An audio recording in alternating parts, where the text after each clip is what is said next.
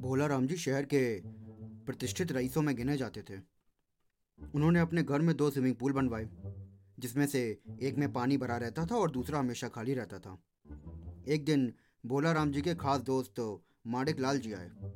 उनकी नज़र भी खाली स्विमिंग पूल पर पड़ी तो उन्होंने झट से भोला राम जी से प्रश्न किया, एक स्विमिंग पूल पानी से भरा है और दूसरा एकदम खाली, इसका क्या कारण है? तो भोला राम जी मुस्कुराते हुए बोले अरे भाई ये दूसरा उन लोगों के लिए है जिन्हें तैरना नहीं आता।